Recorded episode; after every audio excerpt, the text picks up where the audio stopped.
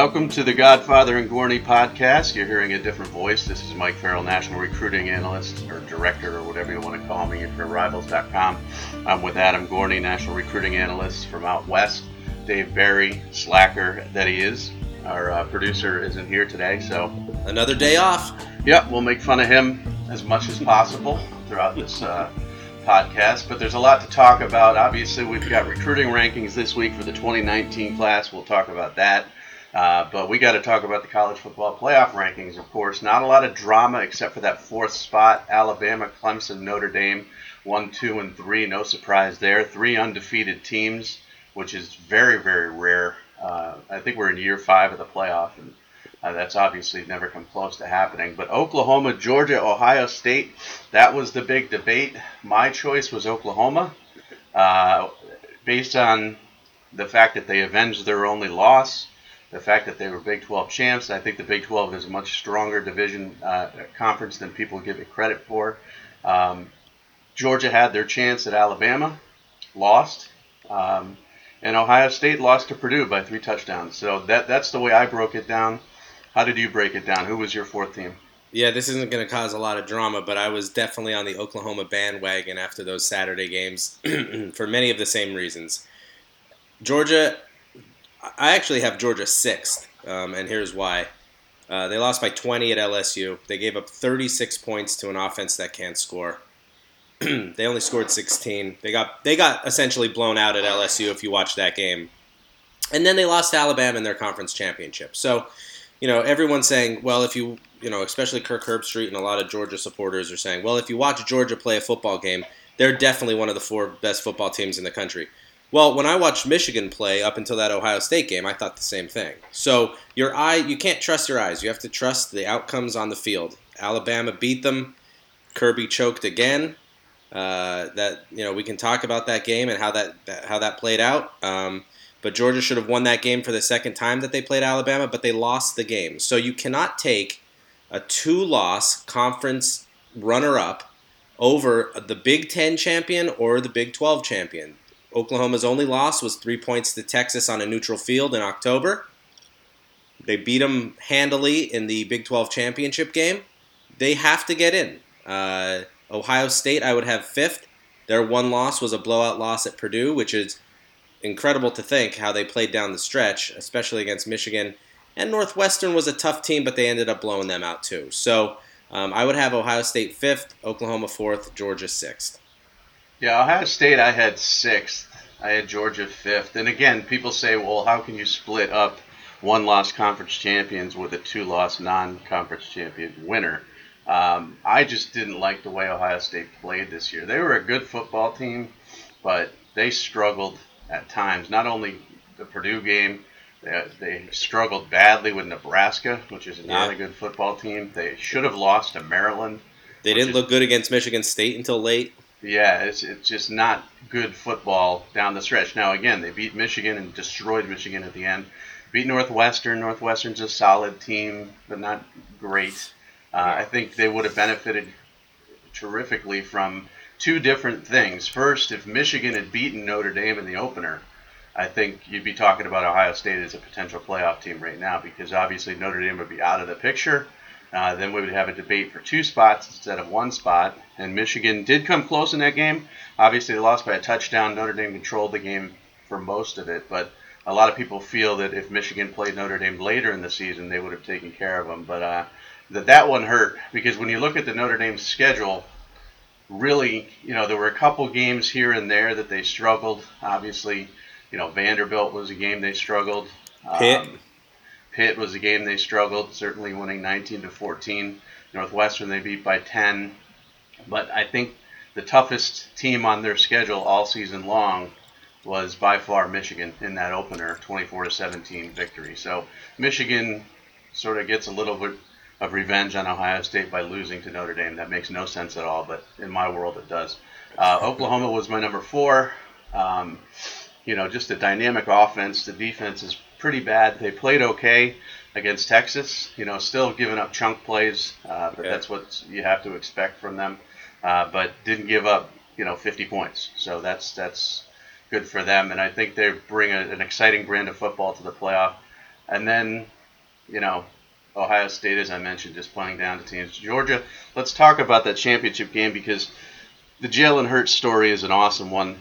Yeah. Um, you know, if you're not a fan of Georgia or Alabama, if you're just a college football fan like I was, there's no way you couldn't have been rooting for Jalen Hurts. Oh, absolutely. And you know, everybody's transferring, and and you know, let them do what they think is best for their own careers. He thought staying at Alabama was the best thing for his career. Um, it'll be interesting to see what happens after this season. Um, yeah, he'll, but, probably, he'll probably leave after this season, but he stuck it out. I mean, he could have transferred this year. He yeah, could have done oh. a Blake Barnett and transferred at what halftime. Yeah, uh, yeah, absolutely to his fourth school. Um, but yeah, and, and, the way he, he came back in that game was awesome. The touchdown pass was awesome. He was just he was just phenomenal. It wasn't like he had he showed any rust at all, and it, it was a it was a great comeback.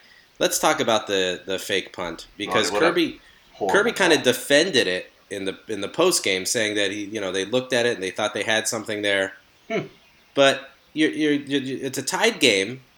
There's a minute and a half left or something like that, two minutes, something like that, and that's what you pull off when when Alabama had their defense on the field. I don't get how you don't call that off or allow not allowed to happen. And he had to go an insane amount of yards. It wasn't 11. like fourth and yeah, it wasn't like fourth and one. Uh, fourth I, I, just 11. don't see how that would be have been possible. I think Saban is clearly in Kirby Smart's head. He had the national championship won and blew it. He had the SEC championship basically won and blew it. Uh, and, and, there's just something there that uh, that uh, teacher is, is taking advantage of student here. And uh, let's talk about Justin Fields because it seems like they're forcing him out there. Yeah. Um, to me, you know, Jake Fromm was playing great. There's no reason to put Justin Fields in for any plays. I, I know, you know, strategically you want to, you know, sell the run game and, and the potential of a quarterback running, but they put him in for one play and then they take him out.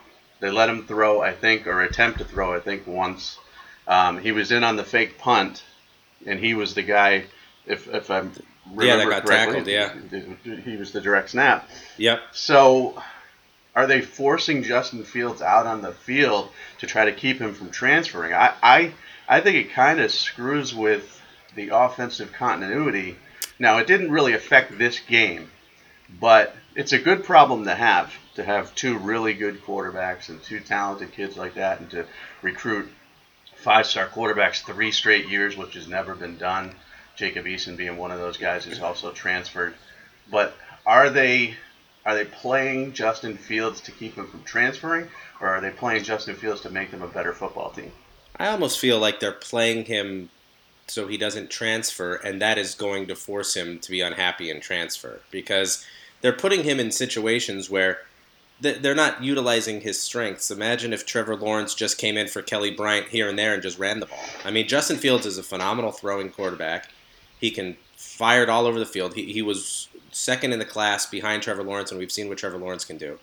Um, he, Kirby does have an issue because he can't bench Jake Fromm. I mean, Jake Fromm took him to the national championship game and then back to the SEC championship game uh, with one loss. So it's a very difficult situation.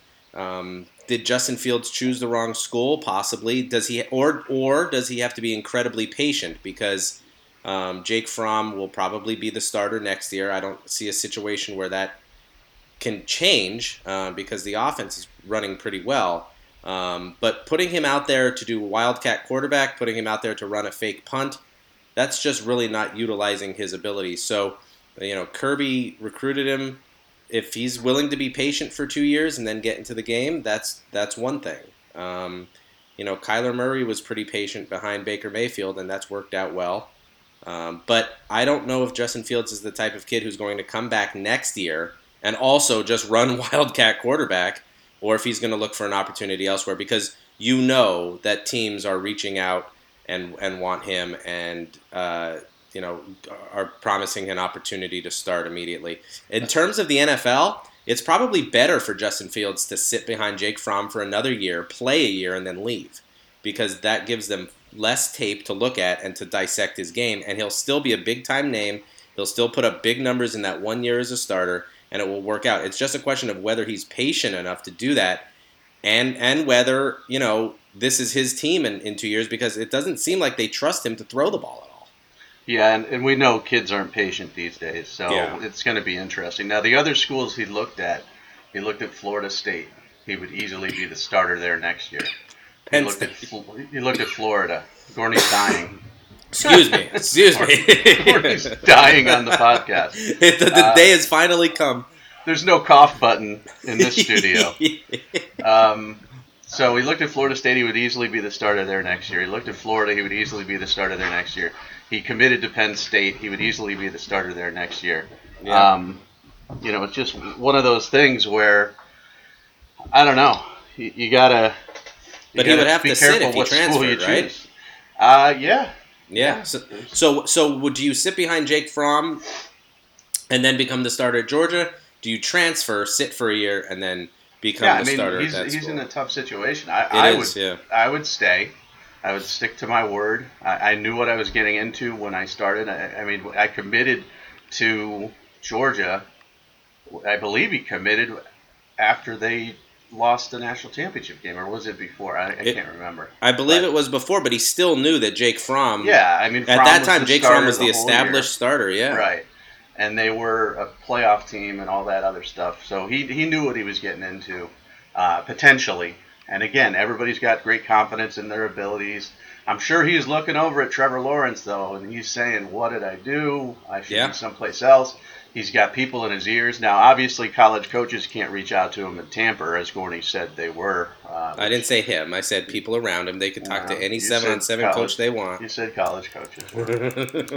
that never Illegal, happens. illegally contacting a, a prospect, which is never the case. Never. Um, you know, but everybody's in his ear. You know, you got to get out of there or whatever. I think it's a sign of, of failure if he leaves. I think it's a sign of quitting. Um, you can't make it, you know, and I think the NFL would take note. Although the NFL doesn't seem to care about. No, stuff they don't like care about that. stuff like they that. don't care about stuff like that. But no. uh, I do because I'm a crotchety old man. But I don't know. I, I just think you know you got to show some character, and that's what Jalen Hurts showed.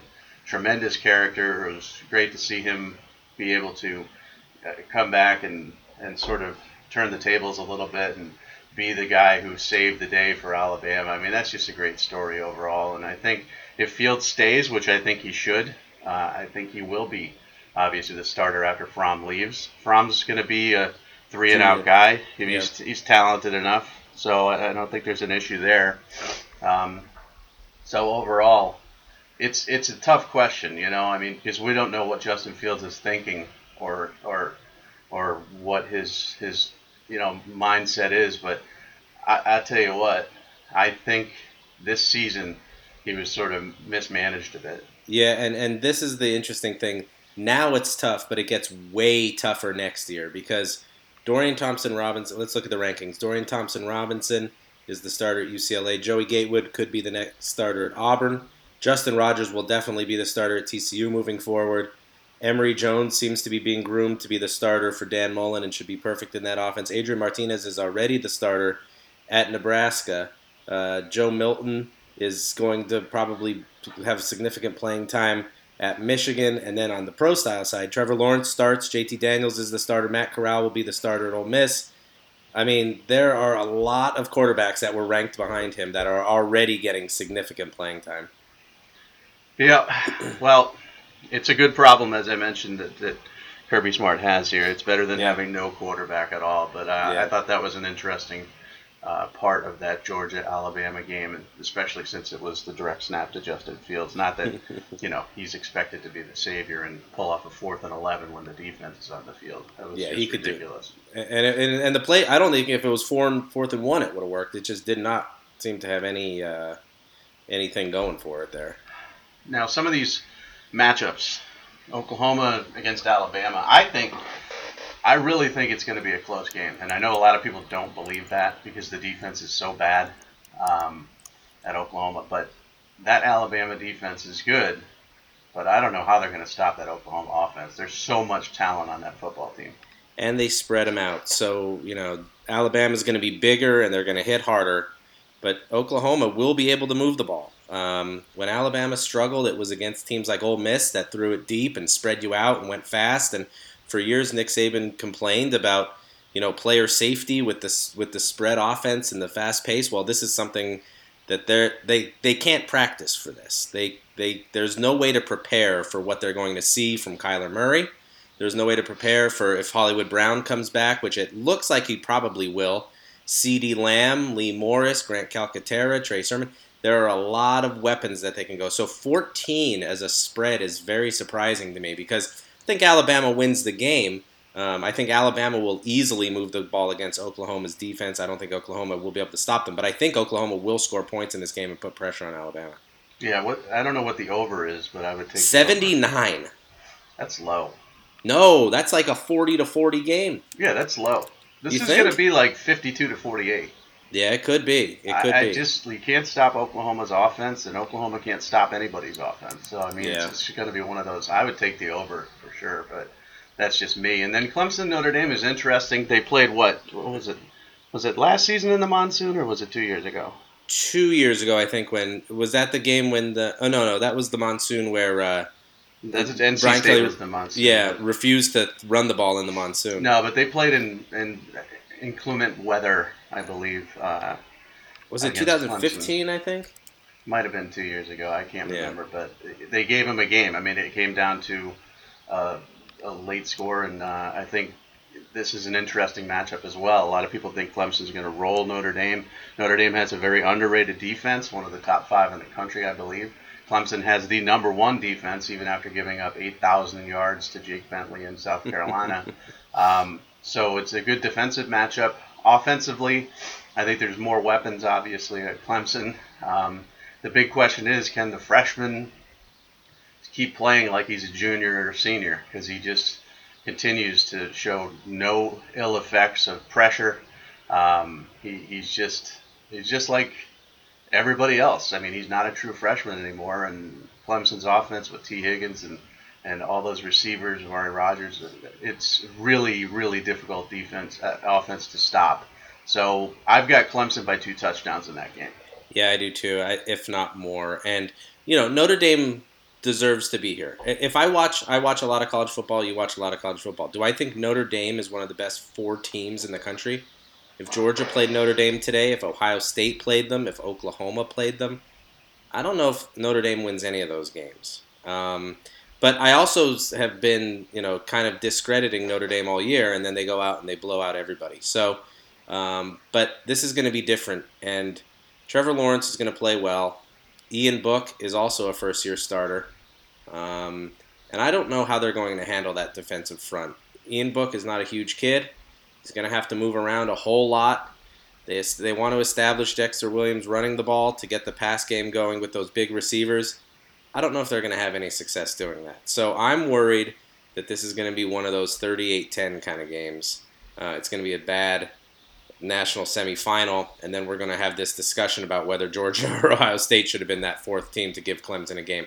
I think if Georgia lines up against Clemson, it's a very, very good game. I think if Ohio State lines up against Clemson, I think Urban Meyer can get that offense moving against that defense. I'm not entirely sure what Notre Dame does here to get the get the ball moving down the field because they're not going to be able to establish the run against that front.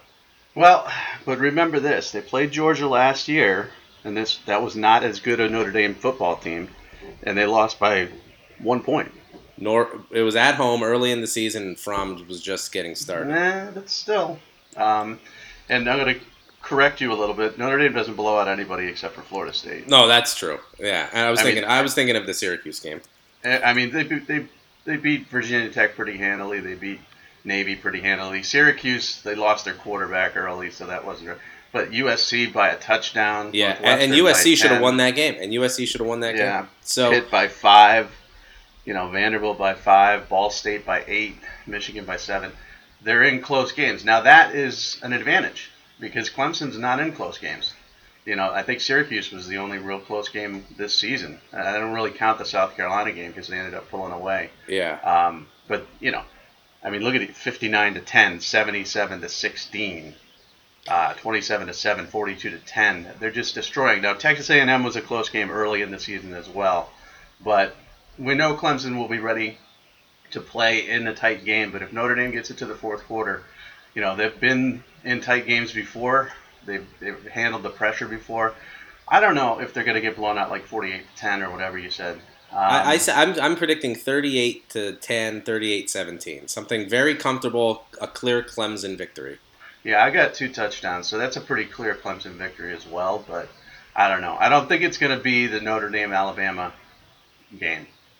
You know, the, the 2000 what was it 2012 national championship game where they just got thumped and embarrassed. Yeah. I think Notre Dame has gone through a tough schedule, and people say oh, it's not a tough schedule. These teams stink. When you're scheduling these schools way out in advance, I mean, teams don't- like Michigan obviously is a tough team. Stanford had a rough year, but they were a tough team. Virginia Tech is always a tough team, except for this year.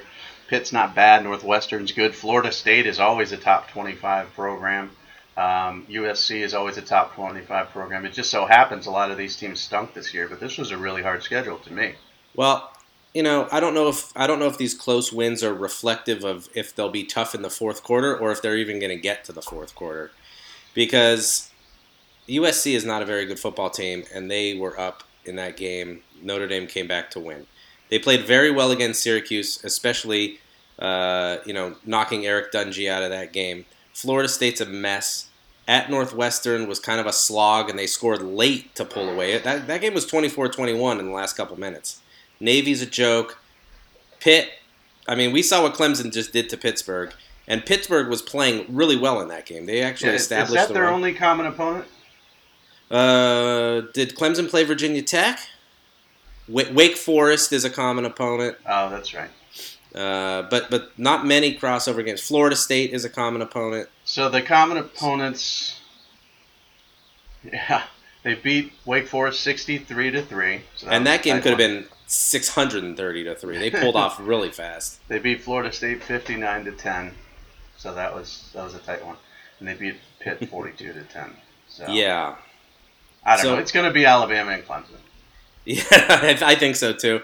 I don't. I'm not. I'm not entirely not sure that Clemson isn't the best team in the country.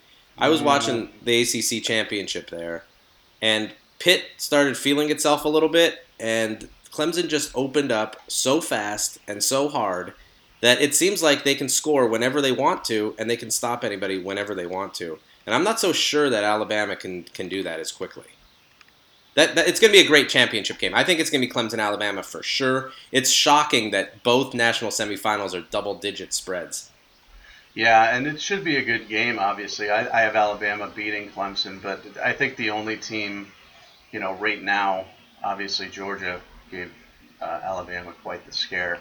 Yeah. But the only team right now out of these four or three that could beat Alabama is Clemson. So it'll come down to that. I've got Alabama winning in uh, about six points. You know, a real tight game, um, and it should be very, very entertaining national championship if- if it comes down to that. But Yeah. you know, I like this group. I mean, I know it's it's a lot of the same. You know, Clemson's been there forever. Alabama's there every year. Oklahoma's there every year. Notre Dame's new, but um, I do like some of these matchups. They should be very exciting games. I, I I did think this was Michigan's year. They blew it. Ohio Yeah. State destroyed them. They finished seventh. They're playing Florida again. Yeah. The bowl game. A lot of the bowl games that really don't thrill me that much. I, I just know I'm going to be at a Buffalo Wild Wings eating lunch between Army Bowl practices watching Florida, Michigan. It's going to be very depressing. Yeah, and it's going to be a bad game too. Yeah. It's going to be 13 7 or something. Yeah, it, it's it's just not. A lot of these matchups, none of a lot of them don't thrill me. UCF LSU is interesting because if UCF beats LSU, then they can boast that they beat Auburn and now they've beaten LSU and they should be national champs again, Oh, and they'll probably put up another banner.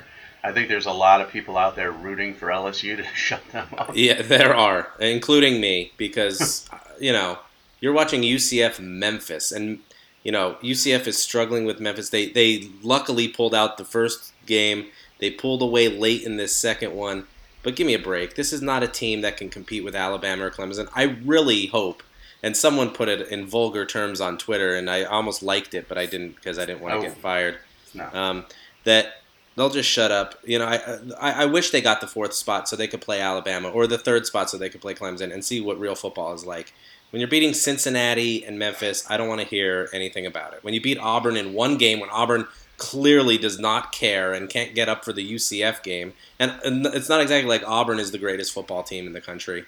Um, it's just so tiring to hear it. I just wish they'd put him in so they could shut him up. I don't think LSU is going to care.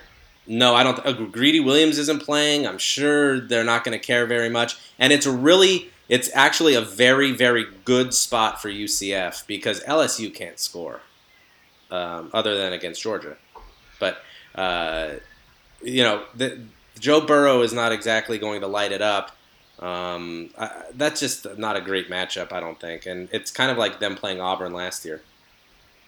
Uh, another intriguing one. I mean, Washington Ohio State is not intriguing at all. I think Washington no, is I don't an think so extremely boring football team to watch, and Yeah. I think Ohio State absolutely rolls them. Texas and Georgia will be interesting. I think Georgia rolls Texas. Me but too. It's kind of a cool matchup because you just don't see it. Right. Yeah, that's going to be an interesting one. Um, I think it's going to be a lot of power football. It'll be interesting to see if Georgia goes, let's prove we're top four in the country and go out and blow them out, or if they go, we're top four in the country and we're playing Texas. Uh, I really don't care. You know, it's going to be interesting to see how that game goes. I think Kirby will get them up to, to, to beat Texas pretty good there, though. Yeah, I think they'll have to care. I mean, Texas is a pretty good opponent, and Yeah. it's a national brand, and you know the SEC pride is on the line and all that other stuff. I I don't see that for LSU against UCF because you know really again it's you're playing a group of five program and you're just not up for it. But when you're playing a Power Five program that finishes a runner up in the Big 12, I think Georgia will be up for it, and I think Yeah. they'll they'll give them everything they've got and probably win that game handily because Texas's defense isn't that great. Um, well, that's that's pretty much the playoff wrap. We've got rankings. Uh, we just released our top 10 for the 2019 class. We got a few changes in there. I can actually speak to them because it's been released, which is good. Yep. Derek, Derek Stingley remains the number one player in the country. Trey Sanders, the running back out of IMG, moves up four spots to number two, so he's pushing to be the first running back since Najee Harris to be number one overall. Theo Wease, Jadon Haselwood check in at three and four, so they're still within range there. Wide receiver Nolan Smith moves up five spots to number five in the country. He's also in range to be potentially number one. Darnell Wright at six, Bru McCoy at seven. Andrew Booth, a new five star, is at number eight, cornerback out of Georgia. Clemson commitment, George Pickens, and then Kayvon Thibodeaux, nine and ten. So we've got some guys that aren't committed here. Let's roll them down. Where do you think they're going to go? Trey Sanders. I think he goes to Alabama for sure. Yeah, I agree. I think that one's over. Yeah. Jadon Haselwood, no one can figure him out. No, I don't even think he knows what he wants to do. Um, the schools that he's picking, and we've talked about this, at, you know, ad nauseum with Haselwood, that he wants to be developed for the NFL and he wants, you know, a high-scoring offense and all this kind of stuff. Well, he's at Miami, which can't score, has no quarterback. He is looking at Florida State, which uh, not very good. Auburn can't throw the ball, and Georgia, which you know, kind of threw the ball okay this year. Didn't put up huge numbers, um, but has three running backs that they really utilize and will utilize into the future. So, you know, they're going to have, you know, Georgia is going to have uh, Zamir White, James Cook, you know, uh, you know, Swift. They're pretty good at running back. So it'll be interesting. I, I'm leaning to that he goes back to Georgia. Yeah, I, I think I am too. You know, I think Miami was hot there for a little while for him, but the way they finished the season and they're in the what the Pinstripe Bowl or something Yeah, like that. I mean, yeah. just an embarrassing season for Miami overall. Yeah. Probably has him soured on that. Florida State obviously had a horrible uh, season. Auburn, as you mentioned, it's just it's kind of interesting. I mean, he would be going there with George Pickens, who's also a five-star wide receiver. So if he wants to be the guy, he'd have to beat out Pickens, who is best friends with Bo Nix, the quarterback of the future for Auburn. So I, I just think when it, when a kid starts trying to choose a school based on who's going to prep him the best for the NFL, Right. there's a large bust factor there. Now Yeah. Haselwood is a superior talent. He's big, he's strong, he's got good hands, uh, he's fast. You know, you just can't see this kid busting out. But I just don't like the way that's being portrayed. Now, I'm sure when the conversations are with his family, they're discussing where does he feel most comfortable, what coaching staff does he feel most comfortable with, what major is he going to have. Um, but really, he's he's sort of come out and said it, and I think that's why people are repeating it is that he wants to be prepped for the NFL. So it's going to be interesting to see if he if he pans out or not. I wonder. Um, I wonder with with R.J. Henderson's 15th decommitment now to Oklahoma, whether if Oklahoma tries to get back involved because I think Haselwood was very. You know, he called Oklahoma his dream school, and he's got connections there and all that kind of stuff. But I think coming into the same class with Wease and Henderson, kind of, and Trejan Bridges, uh, kind of worried him a little bit. But now with Henderson out of there, um, I wonder if Oklahoma is pressing again to get back involved with that. Yeah, it might be a little too late. I mean, yeah. the early signing period is coming up in a couple of weeks, and yeah. I, I assume he's going to sign early, like most of the kids will. So we'll see. Oklahoma is a school. I mean, if you're a wide receiver, why wouldn't oh you want to go to Oklahoma? Yeah, know? yeah, absolutely. But you could say the same for Alabama now. You could say the same for Ohio State now. You could say the same for a lot of different offenses out there that are pass heavy. And it's funny to say that about Alabama, but they just are. I mean, the, that passing game is just out of control. Yeah. When two is healthy. Um, so, you know, and Georgia is a pro style offense. They run the ball to set up the pass. Yep. Um, the running game is the key, and I think that's what he sees there. So, but you also got to figure out who your quarterback's going to be and, and who's going to surround you as far as talent is concerned and all that stuff. And I just don't see Miami and Florida State and some of the other programs he's looking at having the same stability as Georgia. So I'm I'm going with Georgia there. Darnell Wright, I've still got Alabama. Um, it's Alabama Tennessee for him. Yeah, I mean, if you look at the recent history, at least, of development of offensive line players, I mean, it's clear as day that Alabama um, would be the place to go if you're if you're serious about that. Um, I just can't see someone of Darnell Wright's ability going to a program that's rebuilding to the level that they're rebuilding. And um, the season was not very good at Tennessee. Um, I just can't see him going into that situation. I still think he goes to Alabama. They are a lot closer to home, though, so it depends on how much of a factor that is. And yep. you know, there's other factors. There's people in his ear, and I, I know there's a lot of Tennessee uh, people in his ear as far as you know the people he trusts and stuff. Yeah. So I think it's a close one. I just don't bet against Alabama when it comes to five stars anymore. It's just kind of stupid to do that yep. because I've been burned so many times. Um, Bru McCoy, USC, right? Yeah, I think so. I think he's, I think he's still listening to Texas. I think he's very intrigued by Texas, but he goes to USC. And then Kayvon Thibodeaux, we both agree, is probably going to be Oregon. You know, I'm thinking Oregon, but I would not count out Alabama right now. And that sounds like Alabama is going to land every player that's uncommitted in the top 10, but it's very possible. Um, he's also very serious about being developed for the NFL. Um, he loved his visit to Oregon, um, and they have been developing defensive ends really well there. I mean, Jalen Jelks was not a very good high school football player. I saw him; he did not dominate at, at all um, and he's going to be a possible first round pick. Uh, DeForest Buckner, Arik Armstead. Arik Armstead was very underwhelming in high school for his size and ability, um, but he is a starter in the NFL now. So uh, I think Kayvon Thibodeaux loved his visit to Oregon, um, but I think Alabama is not giving up there, so it's something to watch. And I will say that we've got three additional five stars that have been named, and we got four guys who lost their fifth star. So this was a big ranking, a lot of debates. Um, that'll come out tomorrow on Tuesday. Uh, you'll get to see the rest of the five stars and the Rivals 100. Um, so we'll leave it at that. Let's go back to college football for a moment. Who's your Heisman winner? Oh boy, I still think it's Tua. Um, really? Yeah, I do. And I don't. And here's why. Because he put it up again. He put those numbers up against SEC defenses, and he and he put them up in three quarters. And you know, I, Kyler Murray wasn't playing a lot in, into the late fourth quarters of games because they were blowing teams out too. But still, um, the numbers Tua put up, the, the the way that that offense was running, the way they do- absolutely dominated teams, I still have to give the edge to Tua. I'm going with Kyler Murray. I think he's, you know, again, th- this is coming from a guy who was completely against Kyler Murray being a five star. I think he finished 78th in our rankings or something like that when other people had him as a five star. Thought he was too small. He was a legend in high school, all that good stuff.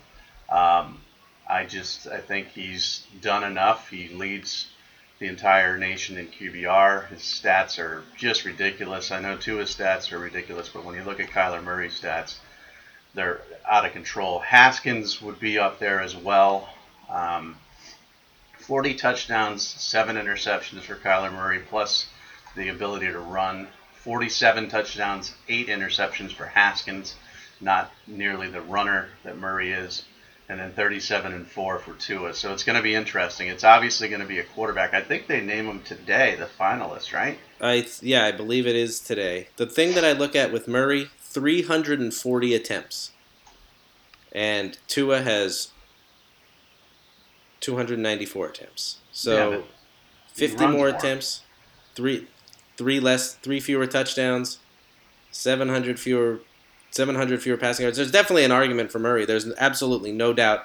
And I do wonder if the story about Tua's dad and the belt and all that kind of stuff is is publicity that the Heisman people do not want. Um, we'll see about that. I still think the votes, the way that they're going to go, I still think Tua is going to win. Murray will finish a close second. Haskins will finish third. 123 rushes to Tua's 48. Yeah, I mean he So ran for 892 yards and 11 touchdowns. It's pretty impressive. So that makes up for the difference in passing as well. So 67% completion for Tua. Kyler Murray's percentage is 71. 71. So Yeah, it's really interesting. yeah, You know, it's, it it's going to be a. There's no running back that's in it this year. It's No. going to be a quarterback. It usually is a quarterback anyways every year, but it's going to be those guys. Do they just invite the three? I don't know who who else could they possibly invite? Maybe Will Grier. Mm, I don't know. It should be just three. I mean, who else? Who else Probably. is even? I mean, no Grier had good numbers: 37 touchdowns, eight interceptions, 67 percent. But I don't know. I mean, I, I I think he's he's definitely a good college quarterback, and he's put up good numbers. But I don't think he needs to be there. I mean, it'd be a wasted trip to New York. Can you can you give the Heisman? And look, this is this is about the best player in college football, but it's also about being on the winningest team, and it's also about the future, you know, publicity of the kid. Can you give the Heisman to a kid who's not going to play football anymore? Kyle. Oh, sure. Charlie Ward. Yeah, that's true. You know, it's been done before. I'll tell you what. there's going to be a guy who's going to win it next year, and that's Trevor Lawrence. Um, this year, 24 touchdowns, only four interceptions, 2,600 yards. Obviously, wasn't the starter at the beginning of the season. 65% completion percentage. Pretty amazing Yeah. numbers for a true freshman. Um, he's going to be a Heisman winner. Uh, there's no doubt in my mind. So I think next year we can already chalk one up for him, Chalk it up. unless, unless he gets hurt. And then, uh, you know, because Fromm will be back, obviously. Haskins is gone. Um, well, Tua's back. Tua's back. Yeah, Tua will, be- will be back. That'll be very interesting. Yeah. So I don't know. I just think Trevor Lawrence is going to put up ridiculous numbers in the Clemson offense. So. Yeah. Um, let's see. What else? The Pac-12. What's wrong with the Pac-12? The Uh, conference bias ruined Washington State's the playoffs. Oh yeah, that, that that's it. Yeah, that that was it. Washington State Athletic Director Pat Chun believes the Cougars being ranked lower than they should have been in the selection committee's final rankings because of the perception of the league. Well, the league sucks. Yeah, How the about league that? is awful, awful, I mean- awful. there was no discussion of any Pac-12 team in the playoff at all. No. Not, not even once. Um, they clearly need USC to be dominant, or you know somebody to get hot like Washington, who made the playoff, or Oregon. yeah. Um, but this year was just it was awful. And the only way I see the Pac-12 making the playoff in the foreseeable future is if they expand it. And we can talk about expansion. Expansion would be pretty cool. Um, a lot of people are against it, of course, but when you look at including Georgia Ohio State, Michigan, and those UCF Knights uh, in an 18 playoff, that would be pretty cool. It would be very Um, cool. Um, you know, I don't think the Alabamas and the Clemsons of the world want it, though. Um, why would they want to have to play another game? Uh, this is this is one game to get to the national championship, and now they'd have to play two. So I think the powers the powers that be, Nick Saban, who basically runs college football, everyone knows it, uh, and Dabo Swinney and Clemson, and I'm you know they don't they don't want to have to play another game. Um, you know the conference this is to go from go to from to go from four to eight means one more week of games. No one is against that. Um, they play these meaningless conference championship games, which only really hurt the conferences, because if because if Greg Sankey at the SEC said we're not having a conference champion this championship this year, Alabama and Georgia both get in. There's no doubt about it. Why give your 11 and 1 team a chance to lose or your or your 12 and 0 Alabama team a chance to lose it? It's stupid. So you could even eliminate the conference championship. If you want the best thing for the sport, you eliminate the conference championships. It's obvious who the best eight teams in the country are. If you're number nine, who cares? If you're Washington State, you really don't have an argument if you lose to Washington at home. I don't care if it's in the snow. You know, those games generally, weather games generally benefit the offense. Now, I understand the snow is a, is a big factor in the passing game and all that kind of stuff. But if snow is holding you back from winning a game, you're probably not that great of a team anyway. If if if Washington came to Alabama and played in the snow, I think Alabama would win that game. So you expand to eight. Eight is the right number.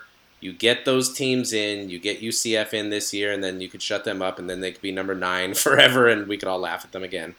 They Uh, probably wouldn't even make it actually, because if they did expand, I bet you they would put a contingency there that said conference champions are in, and Washington being number nine in the country would get in over UCF. So I don't even think UCF would make it if they expanded.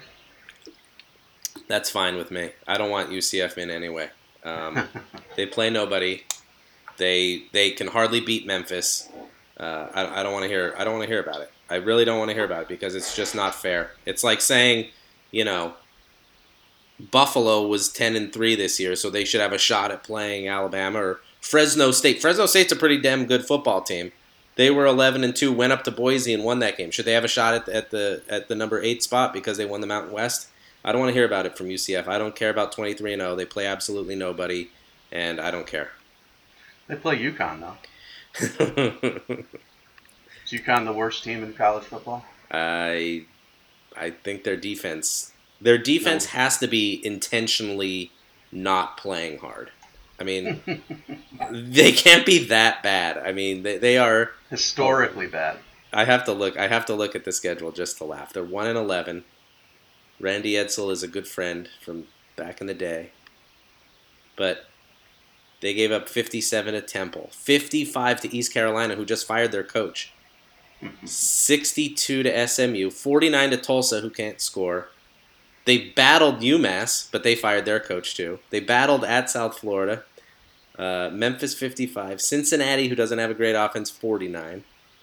62 to Boise, and 56 to UCF. I mean, that is amazingly bad. That is just. Yeah. Huh? And their only win was a seven-point win over URI. Cincinnati gave up a hundred. Cincinnati, yeah, and that was a battle. They gave up 49 in that game. Yep. They they gave up Cincinnati gave up 193 points this season. UConn gave up 605. Now Since- some people say UTEP is worse, That's They're interesting. UTEP UTEP is not good either. and then Central Michigan was pretty bad as well. Well, they'll they'll have all problems fixed because Jim McElwain is going there to to uh, no, Rutgers would kill UConn. I think. I think.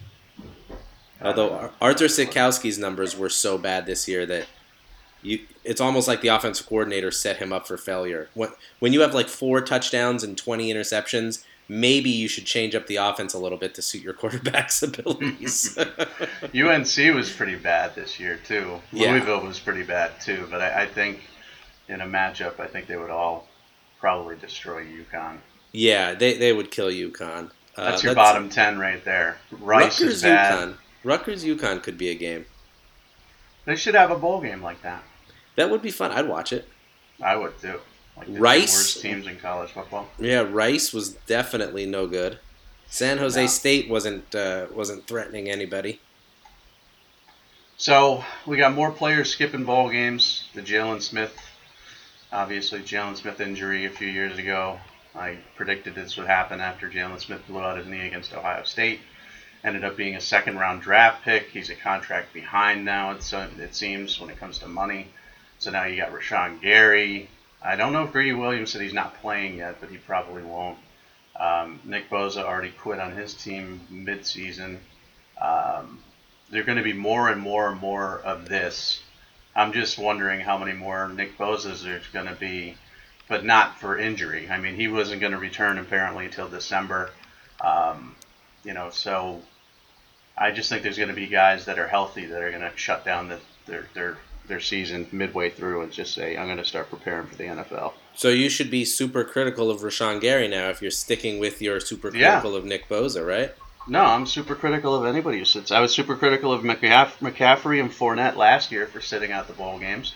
Worked out well for them. I think they were drafted fourth and eighth overall in the NFL. Yeah, they're making yeah. millions, and they're both doing well. So, or, or two years ago, I don't even remember what year it was, but uh, I was super critical of them. I'm super critical of Rashan Gary. He should be playing in the bowl game. He should be there, suiting up with his teammates for his last game. Blah blah blah. But, you know, I get it. I mean, if Jaylon Smith hadn't blown on his knee, I don't think as much of this would be happening. But Yeah. it, it is. Um, I mean, the guy was supposed to be a top five pick in the NFL, if you remember Yeah. correctly. And he kind of got lucky that the Cowboys picked him at the top of the second round. Yeah, but he had to sit out a whole round. season, and I think Yep. you know it was a complete uh, medical nightmare. They had to see 150 doctors about it. I can't I can't blame these kids. And, and seriously, does anybody really care about going to you know? Does anyone? Does AJ Dillon at Boston College care about going to the First Responder Bowl? Or does you know anyone at uh, TCU care about going to the Cheez It Bowl? It's just a complete money grab. It's a waste of time. It's You get a lot of Cheez-Its. oh god, they're terrible. I'm more oh, of a love Nips man. Cheez-Its. You don't like you're a Nips man. How did I know you were a Nips man? Don't even let me touch that one. As I crack my 17th Diet Coke of the morning.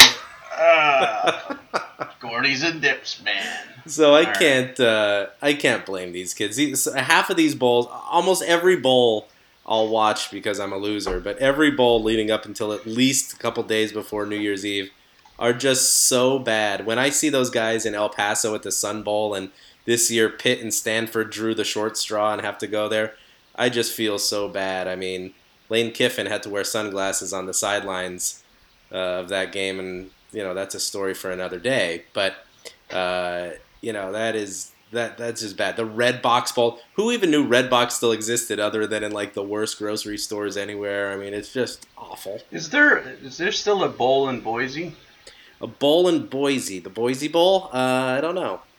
where it's negative 40 Yeah. degrees? Yeah, I know. You you see half these games.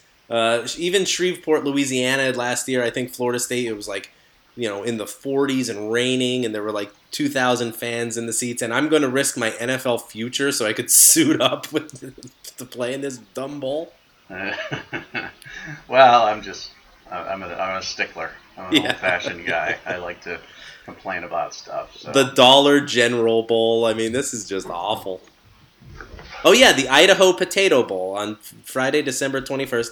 BYU against Western Michigan. That's going to be a thriller. Oh my God, that's horrible. I think that's a good time to wrap up. We've gone 48 minutes into this. So keep an eye out for the Rivals 100 on Tuesday, the Rivals 250 on Wednesday.